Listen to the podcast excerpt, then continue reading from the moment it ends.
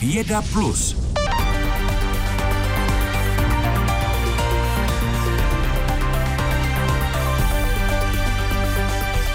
Začínáme ale medicínou. Vkládá se pod klíční kost a automaticky zaznamenává EKG pacienta. Miniaturní přístroj podobný teploměru nabízejí lékaři nejenom lidem s poruchami srdečního rytmu, ale také neurologickým pacientům. Pomáhá odhalit, proč u nich došlo třeba k mrtvici. Pokračuje Andrea Skalická. Velkou část cévních mozkových příhod způsobuje fibrilace síní. Tuto nepravidelnou srdeční akci ale někdy není snadné odhalit, říká primář neurologické kliniky fakultní nemocnice v Praze Motole Aleš Tomek. Čím je pacient starší, tím je vyšší šance, že příčinou je právě fibrilace síní. V průměru je to někde kolem třetiny pacientů, ale když se podíváme na osmdesátníky, tak už se dostáváme k 50%. A je to velmi důležité zjistit, proč vlastně se mrtvice stala, protože když je to fibrilace síní, tak dáme odlišnou preventivní léčbu, která má šanci zabránit další příhodě. První monitorace pacientů po mrtvici zajišťoval v minulosti známý přístroj Holter, který hlídal srdeční činnost 24 hodin. V současnosti se můžou pacienti monitorovat pomocí zevních systémů až po dobu jednoho měsíce. Je to ale velmi nepohodlné pro pacienty, je to složité něco takového nosit na sobě, komplikuje to život. Proto, když si myslíme, že je vysoká šance, že ta fibrilace by to mohla být a nenajdeme nic s tím základním neinvazivním screeningem, tak pak zůstávají pacienti, kteří by měli mít implantovaný ten monitor. Je čím dál tím menší, už v posledních vlastně deseti letech je dostupná ta technologie. Ze začátku ty přístroje byly trošičku větší, postupně se stávají menšími, to znamená pro pacienta i v podkoží pohodlnějšími, že o nich už vůbec neví. A navíc, co přichází v současnosti, tak je kontinuální online monitorování, které hlásí data přímo do centrály, kde to někdo může živě vyhodnocovat. Po implantaci přístroje totiž nemocný dostane pacientskou jednotku pro dálkovou monitoraci, která lékaře upozorní na každou potenciální epizodu arytmie. Výhody implantibilního EKG oceňuje také lékař Marian Fedorco z první kliniky interní kardiologické fakultní nemocnice v Olomouci. Když se srovnávaly vlastně právě ty studie, kde byly klasické ty holtry a pak se dal implantabilní záznamník, který funguje třeba garantovaně nějaký, já nevím, pět let baterie a jsou navíc ještě dálkové monitorování, to znamená, že nemusí se ten přístroj kontrolovat, nemusí pacient chodit na kontroly, tak se ukazuje, že i třeba s odstupem za půl roku, za rok, za dva roky může být diagnostikovaná ta arytmie a přijít se na tu příčinu a pak to vede k změně té léčby. Ti lidi mají dostat intenzivnější léčbu na ředění krve a další věc, že my tu arytmii, která je příčina právě té cévní mozkové příhody, můžeme v podstatě vyléčit. Či už mu dát léky, anebo ho indikovat na katetrizační ablaci, ten záznamník můžeme nadále ponechat na monitoraci, jestli se mu ta arytmie vrátí nebo nevrátí. Necháváme ty záznamníky, i když třeba splní svůj účel, necháváme je do vybití baterie, protože je to výhodné, že my vlastně kontinuálně víme, jaký má pacient srdeční rytmus. V Olomoucké nemocnici prostřednictvím implantabilního EKG aktuálně sledují 185 pacientů. Nepřetržitá monitorace EKG pomocí malého přístroje se zatím týká jenom stovek pacientů u nás. Neurolog Aleš Tomek ale věří, že se i tento systém, stejně jako jiné moderní technologie, v budoucnu více rozšíří. Známe každý týden případy mnoha lidí, kteří zůstali z mrtvicí ležet sami doma, protože jsou to samostatně žijící seniori. A už dneska máme různé aplikace na chytrých hodinkách, máme senzory v domácnosti pohybové, máme vzdálené videokamery, kterými se hlídají seniori. Tak když by to bylo jako online vyvedeno, řízeno umělou inteligencí, protože nikdo asi neumí zpracovat v živém režimu tolik dat, tak si myslím, že za 20 let takovýto dozor, taková, jako bych řekl, falešná hospitalizace, že jenom poskytnete pacientovi doma ve vysokém riziku to, co umíme v nemocnici, když jste. Zavedení přístroje na nepřetržité měření EKG je velmi jednoduché. Zákrok trvá jenom pár minut. Andrea Skalická, Český rozhlas Plus. A téma telemedicíny ještě probereme v příštích minutách společně s profesorem Milošem Táborským, přednostou první interní kliniky kardiologické z fakultní nemocnice v Olomouci. Dobrý den, pane profesore. Dobrý den, já vás zdravím. Jak důležité je, že kardiologie a neurologie teď zintenzivnili spolupráci v tom monitoringu pacientů pomocí chytrých technologií, jak jsme slyšeli v reportáži? Je to velmi důležité, protože si musíme uvědomit dopad cévních mozkových příhod, kdy jsou stále eh, po ischemické chorobě srdeční druhou nejčastější příčinou umrtí pacientů v České republice. Platí klasické pravidlo, třetina pacientů bohužel zemře bezprostředně v souvislosti s tím onemocněním, třetina si eh, nese do dalšího života vážné následky a třetina je zdravých. A nám se jedná, tak jak bylo řečeno v té předchozí reportáži, především preventovat to, aby nedošlo k opakování, k recidivě cévní své příhody. Ty krátkodobé holty se dneska prakticky opustily. Eh, existuje velice dobré schéma šestitýdenní monitorace po celé mozkové příhodě. Ale tato monitorace nezachytí všechny epizody fibrilace síní, je to zhruba 11-12%, ale platí pravidlo čím déle, tím lépe. To znamená, že jakákoliv forma dlouhodobé monitorace je velmi dobrá. To, co tady kolegové popisovali, je implantabilní EKG záznamník, a který nově navíc má ještě možnost aplikace, protože pacient má pacientskou jednotku, je super, ale ještě nad stavbou teď úplně novou je uh, vlastně aplikace pro uh, chytré telefony nebo tablety, kdy my se snažíme motivovat ty pacienty, aby se aktivně podělili na monitoraci svého zdraví, aby Eh, viděli v té aplikaci, jestli nemají arytmy, jestli není nějaký problém technický a tak dále. My je samozřejmě monitorujeme každý den automaticky, ale já jsem vždycky velmi rád, když pacient se vloží aktivně do uh, vlastně léčby svého základního onemocnění. A to, co říkal kolega Fedorco, je samozřejmě naprostá pravda. Kurativní léčba fibrilace síní v těch málo pokročilých formách je dneska možná. Máme na to nové technologie, které jsou bezpečné, zkracují hospitalizaci, zlepšují bezpečnost té léčby, takže ta prevence je možná. A rozšíření těch záznamníků je otázka pouze času. Zmenšují se, zlepšují se, prodlužuje se doba monitorace, zlepšují se technologie, takže monitorace EKG je vlastně dneska vyřešenou záležitostí a myslím si, že řádu let opravdu budeme moct poskytnout všem pacientům po té výmozkové příhodě, kde se nabízí tzv. kardioembolizační eh, příčina eh, té, eh, té výmozkové příhody právě tuto formu dlouhodobé monitorace, včetně využití prostě umělé inteligence. Pane profesore, dovolte v nadsázce nemohou, ale ne zas tak velké nadsázce, upřímně řečeno, nemohou ty všechny možné technologie, medicína na dálku, monitorování a tyto vymoženosti časem Eh, řekněme, potlačit eh, osobní setkání eh, s lékařem a takový ten psychologický moment toho osobního setkání s bílým pláštěm? Říkáte to velmi dobře. Platí takové klasické medicínské pravidlo pokud vyšetřuji pacienta poprvé, tak vždy je to osobně, fyzicky. Já ho musím nejen vyspovídat, ale musím ho poslechnout, musím mu šáhnout na psycho, podívat se na končetiny, celkově ho prostě fyzikálně vyšetřit, všechno popsat, hlavně s tím komunikovat.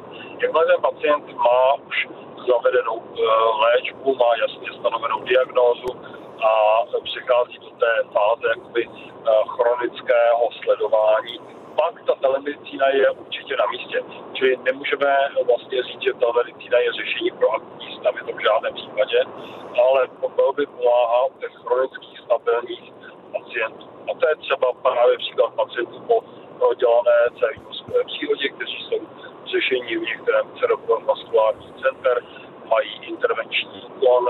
Eh, ty výsledky jsou dneska velmi dobré, protože když se podíváme na úmrtnost těch pacientů dnes a před deseti lety, tak ona se prakticky o 35 až 40 snížila. To je velmi dobrý výsledek právě systematické práce cerebrovaskulární sekce České neurologické společnosti. Celý ten systém i v rámci Evropy, bych řekl, je výjimečný a já jsem za to velice rád. Říká profesor Miloš Táborský, přednosta první interní kliniky kardiologické fakultní nemocnice v Olomouci. Děkuji vám naslyšenou. Naslyšenou. Posluchačům se omluvám za horší kvalitu telefonického spojení. Pokračujeme v medicínských tématech dál v 7 hodin a 44 minuty.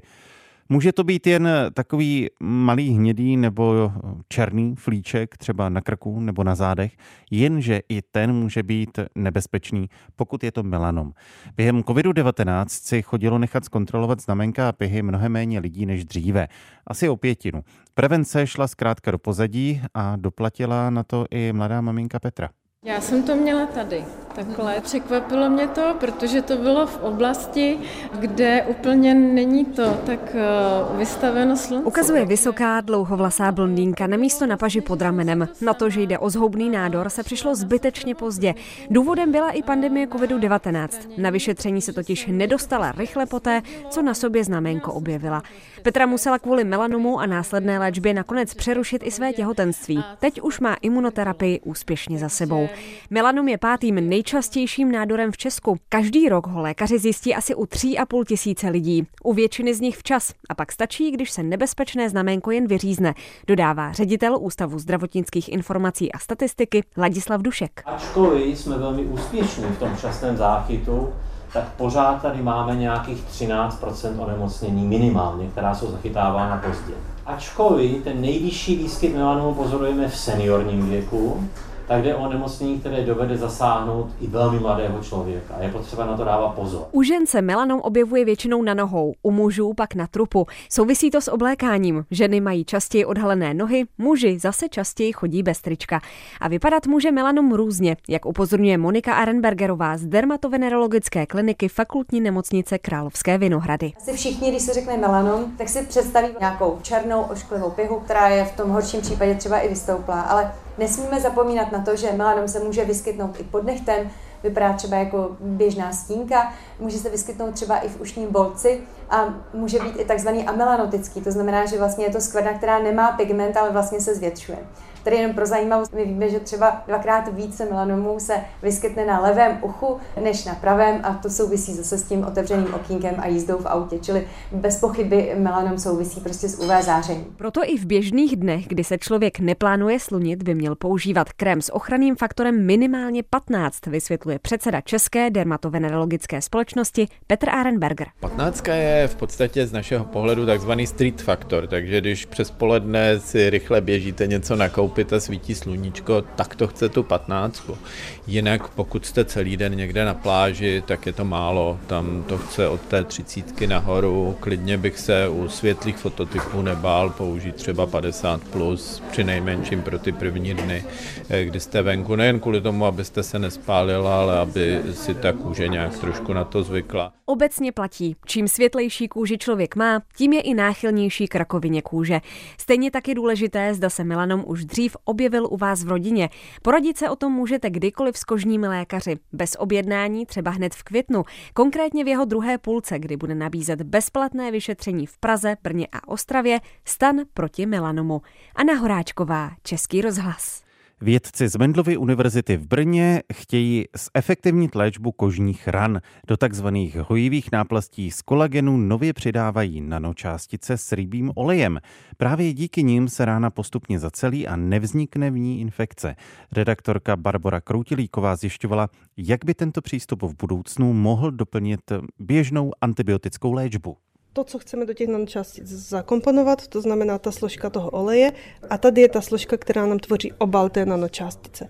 Do toho pustíme ultrazvukové vlny. A tímto zvukem my vlastně způsobíme, že se nám ty částice prostě rozbijou na velké množství malých kapenek a tím, jak se dostávají do toho prostředí té želatiny, ta želatina ty kaplenky obalí a vytvoří z nich vlastně ty kapsulky. Takže vy musíte smíchat tady ty dvě látky, aby uh-huh. ta mhm. kůže to pak lépe přijímala a vlastně aby to léčila. tam, kde to potřebujeme. Pomocí ultrazvuku připravuje Jana Zemanová z Mendlovy univerzity nanočástice s rybím olejem. Ty následně výzkumníci můžou nanášet na kolagenní kryt, který funguje jako hojivá náplast na kožní rány. Z jedné strany toho, toho krytu se tam vloží ty nanočástice a pak se to teda vysterilizuje a teď to teda vložíme na tu ránu. Vysvětluje vedoucí výzkumného projektu Tomáš Komprda. Nově přidaný rybí olej dokáže řezné rány nebo popáleniny léčit efektivněji než například běžná antibiotická léčba. Tu by pak v praxi mohly náplasti doplnit. My jsme zjistili, že tady, tady ta kombinace těch nanočástic s tím rybím olejem je vhodná, velice vhodná alternativa k těm běžně používaným postupům, třeba i s těmi antibiotiky. Na ty antibiotika si ty bakterie vytvářejí rezistence, když to v tomhle případě nikoliv. Díky náplasti se rána postupně zacelí a nevznikne v ní infekce. A právě tato funkce je pro lékaře zásadní. Přibližuje Břetislav Lipový z fakultní nemocnice Brno. Pro nás jako pro kliniky je to určitě vítaná alternativa. Jsou minimalizovány ty rizikové faktory, které by to na úrovni té rány mohly ovlivnit negativním způsobem. Výzkumníci vytvořili celkem šest variant náplastí. Kromě nanočástic s rybím olejem připravili i náplast s antibiotikem mupirocin, které se na hojení ran běžně používá. Všechny vzorky pak otestovali na kůži prasat, doplňuje Komprda. Většina eh, výzkumníků tohle dělá na eh, buď to na myších nebo na potkanech, protože je to jakoby jednodušší, levnější, ale ta kůže jako taková, i ten způsob hojení u člověka a u toho potkana nebo u té myšky je úplně, úplně odlišný. Ale naopak je velice podobný způsob hojení eh, u člověka a u toho prasátka. Vědci by v budoucnu chtěli vyzkoušet i jiné varianty experimentů. Mohli by například místo organických nanočástic použít anorganické. Z Brna Barbara Kroutilíková, Český rozhlas. Posloucháte Vědu Plus, denní souhrn nejzajímavějších událostí ve vědě. Každý všední den po půl šesté odpoledne na Plusu. Ochrana přírody by podle vědců měla mít jasné cíle, co a jak chránit. Výzkumy ukazují, že chráněná území s jasným plánem péče bývají úspěšnější v ochraně ohrožených druhů a biodiverzity. Potvrzuje to také nová studie v prestižním vědeckém časopise Nature. Pokračuje Martin Srb. Mezinárodní vědecký tým sledoval data ze zimovišť vodních ptáků na tisících vybraných místech z celého světa. 1500 lokalit patřilo mezi chráněná území, více než 3000 dalších pak tento status nemělo. Výsledky ukazují, že na některých chráněných místech se ptačí populace rozrůstaly, ale zdaleka to neplatilo pro všechny sledované chráněné lokality. Významným faktorem tady v této studii se ukázal management, to znamená to cílené opatření pro konkrétní skupiny druhů, pro konkrétní druhy a to je potom teda ta efektivní ochrana přírody. Ta studie používá dva takové přístupy. Jeden z nich, když bychom si to představili, tak e, zahrnuje takový časový aspekt, to znamená před tou ochranou, potom třeba ta lokalita e, se stala chráněnou a nějakým způsobem působila na ty ptáky a ten druhý způsob je srovnání vlastně těch lokalit, které jsou mimo chráněná území a těch, které jsou uvnitř říká Zuzana Musilová z Fakulty životního prostředí České zemědělské univerzity. To, že v některých sledovaných lokalitách ptáci nepřibývali, ale ještě neznamená, že je chráněné území spravované špatně. Tam jde o to, že některá ta území jsou stanovená třeba pro jiné skupiny druhů. Ne, ne pro vodní ptáky, ale ochrana stanovišť třeba nebo rostlin, takže proto to asi nemůže fungovat. Celkově ochrana jakéhokoliv typu nestačí, což je asi hlavní hlavní message tohoto článku. No. Ochrana přírody na určitém území by měla mít jasně stanovený cíl, co chceme konkrétně chránit. A od toho se potom odvíjí plán péče neboli management chráněného území. To znamená, co tam proto člověk bude nebo naopak nebude dělat. Přístupy jsou různé. Některé přírodní procesy běží bez zásahu lidské ruky, jiné naopak vyžadují, aby jim člověk připravil podmínky – vysvětluje František Pelc, ředitel agentury ochrany přírody a krajiny České republiky. V případě, že to bude ochrana fragmentu pralesa, ať už bude v České republice nebo v Amazonii, tak ten cíl a management bude nastaven a ochranný režim poněkud jinak, než když bude předmětem ochrany například orchidej, jejíž výskyt je podmíněn nějakým tradičním obospodařováním, třeba luční orchidej v Bílých Karpatech, chráněné krajinné oblasti. To jsou dva zcela rozdílné fenomény, které potřebují odlišnou ochranu a také odlišné postupy. Že musíme to na začátku dobře definovat a může se stát díky přírodním procesům, dalším faktorům, že ten indikátor může jakoby zmizet nebo být oslaben, eh, protože chráněná území, eh, aby jsme si to nezaměňovali eh, prostě s množírnami, kriticky vnímanými množírnami psů nebo drůbežárnami. Tam opravdu jde o ochrany buď přírodních procesů, biodiverzity nebo chráněných druhů ohrožených. Aby byla ochrana přírody opravdu účinná, je ale nutné kromě přírodovědných znalostí zahrnout i další faktory, pokračuje František Pelc potřebuje čtyři základní pilíře, o který se opírá. První je, jsou ty vědecké poznatky, abychom věděli, kde co vzácného ohroženého je. Druhý nástroj právní regulace, co se má omezit a jak se to má posuzovat. Třetí pilíř je ten ekonomický pilíř, protože ochrana přírody, ať se to líbí nebo nestojí peníze. No a ten čtvrtý pilíř je v podstatě dobře informovaná a pokud možno podporující veřejnost. Že? Já se zabývám i ochranou přírody na africkém kontinentě s výjimkou dvou, tří zemí. Všechno je zoufale podfinancované a samozřejmě často to je propojeno třeba s rozvojem ekoturismu, který paradoxně má jinou formu než u nás, protože když to velmi zjednoduším, tak čím víc turistů, tím lépe pro ochranu přírody. Nemá smysl stanovovat chráněná území bez jakékoliv další specifikace. To znamená takové to stanovení si 30% území do roku 2030 ale my musíme to dělat konkrétně, musíme specifikovat ta území pro vodní ptáky, pro něco dalšího. Stanovení chráněného území samo o sobě ten problém nevyřeší. Dodává k tomu Zuzana Musilová. Podle odborníků má smysl vyhlašovat chráněná území, ale je třeba se o ně starat s rozmyslem a kvalitně. Martin Serb, Český rozhlas. Šelmám v Beskydech při přechodu frekventovaných cest nově pomáhá tzv. migrační koridor. Jedná se o páze zeleně, kolem kterého ochránci přírody nově odstranili oplocení. Vlky, medvědy nebo třeba rysy tak navádí k podchodům pod silnicemi a železnicemi, kterými se mohou bezpečně dostat na druhou stranu. Protože ty to máš tam tvrdší, takže... Dobrovolníci právě klaštěmi odstraňují oplocení kolem takové remísky nedaleko Jablunkova v Beskydech. Je to vlastně takový malý lesík, kterým vede migrační koridor pro divoké šelmy, tedy pro vlky, medvědy a nebo rysy. Migrační koridor, který prochází těmito místy, vede ze Sleských Beskyd. Popisujeme přímo v terénu ochránce přírody Radek Kříček z Hnutí Duha. A potom přes různé louky pod estakádu, pod silnicí první třídy číslo 11. Ano, tady ta jeho úloha je vlastně jasná, dovést bezpečně ta zvířata na druhou stranu tady té frekventované cesty, případně železnice, která je tady eh, na druhé straně od nás. A vlastně i přivést k té frekventované cestě, protože ono se jedná o takové široké údolí a uprostřed vede tedy silnice.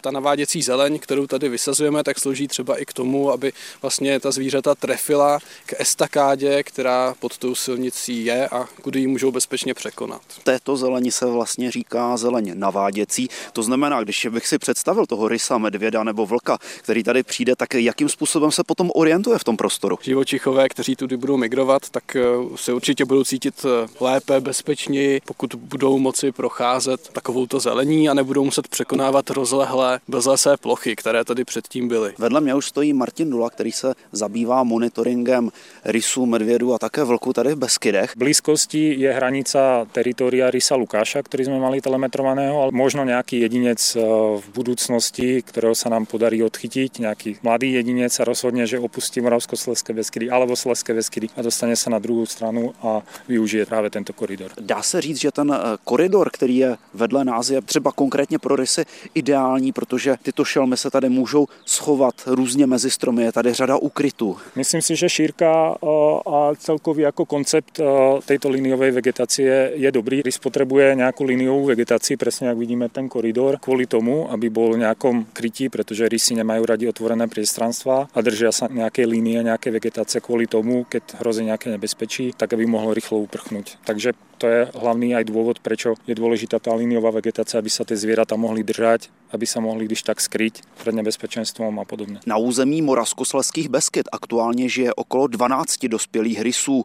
Z Jablunkovska Petr Dušek, Český rozhlas. A ještě jednou příroda ve vědeckém souhrnu. Papoušky si většinou spojujeme s tropickým podnebím a zelenou džunglí. Jenomže už desítky let obývají i různé evropské metropole. Tisíce jich žijí i pár set kilometrů od českých hranic v Německu, v Kolíně nad Rýnem.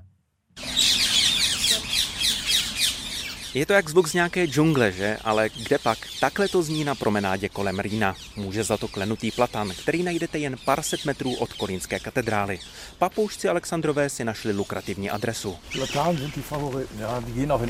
Platany si oblíbili. Sice mají rádi ještě měkčí dřevo, ale tady v Kolíně nad Rýnem máme hlavně platanové aleje a tyhle stromy jsou často i v parcích. S ornitologem Achimem Kemprem jsme v zámecké zahradě na předměstí. V jednom stromě sídlí obrovská kolonie a Alexandrové na sebe opravdu nenechají dlouho čekat.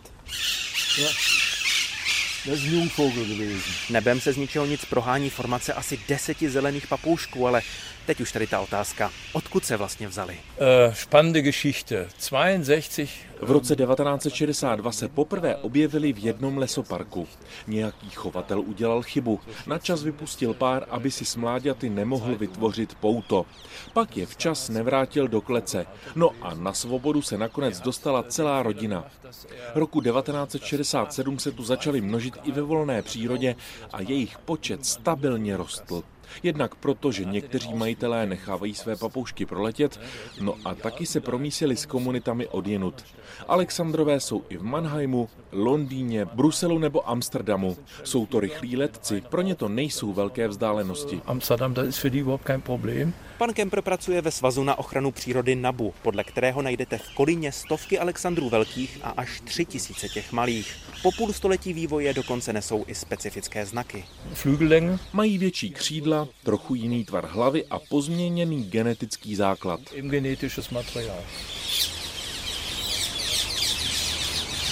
Z Kolína nad Rýnem Václav Jabůrek, Český rozhlas.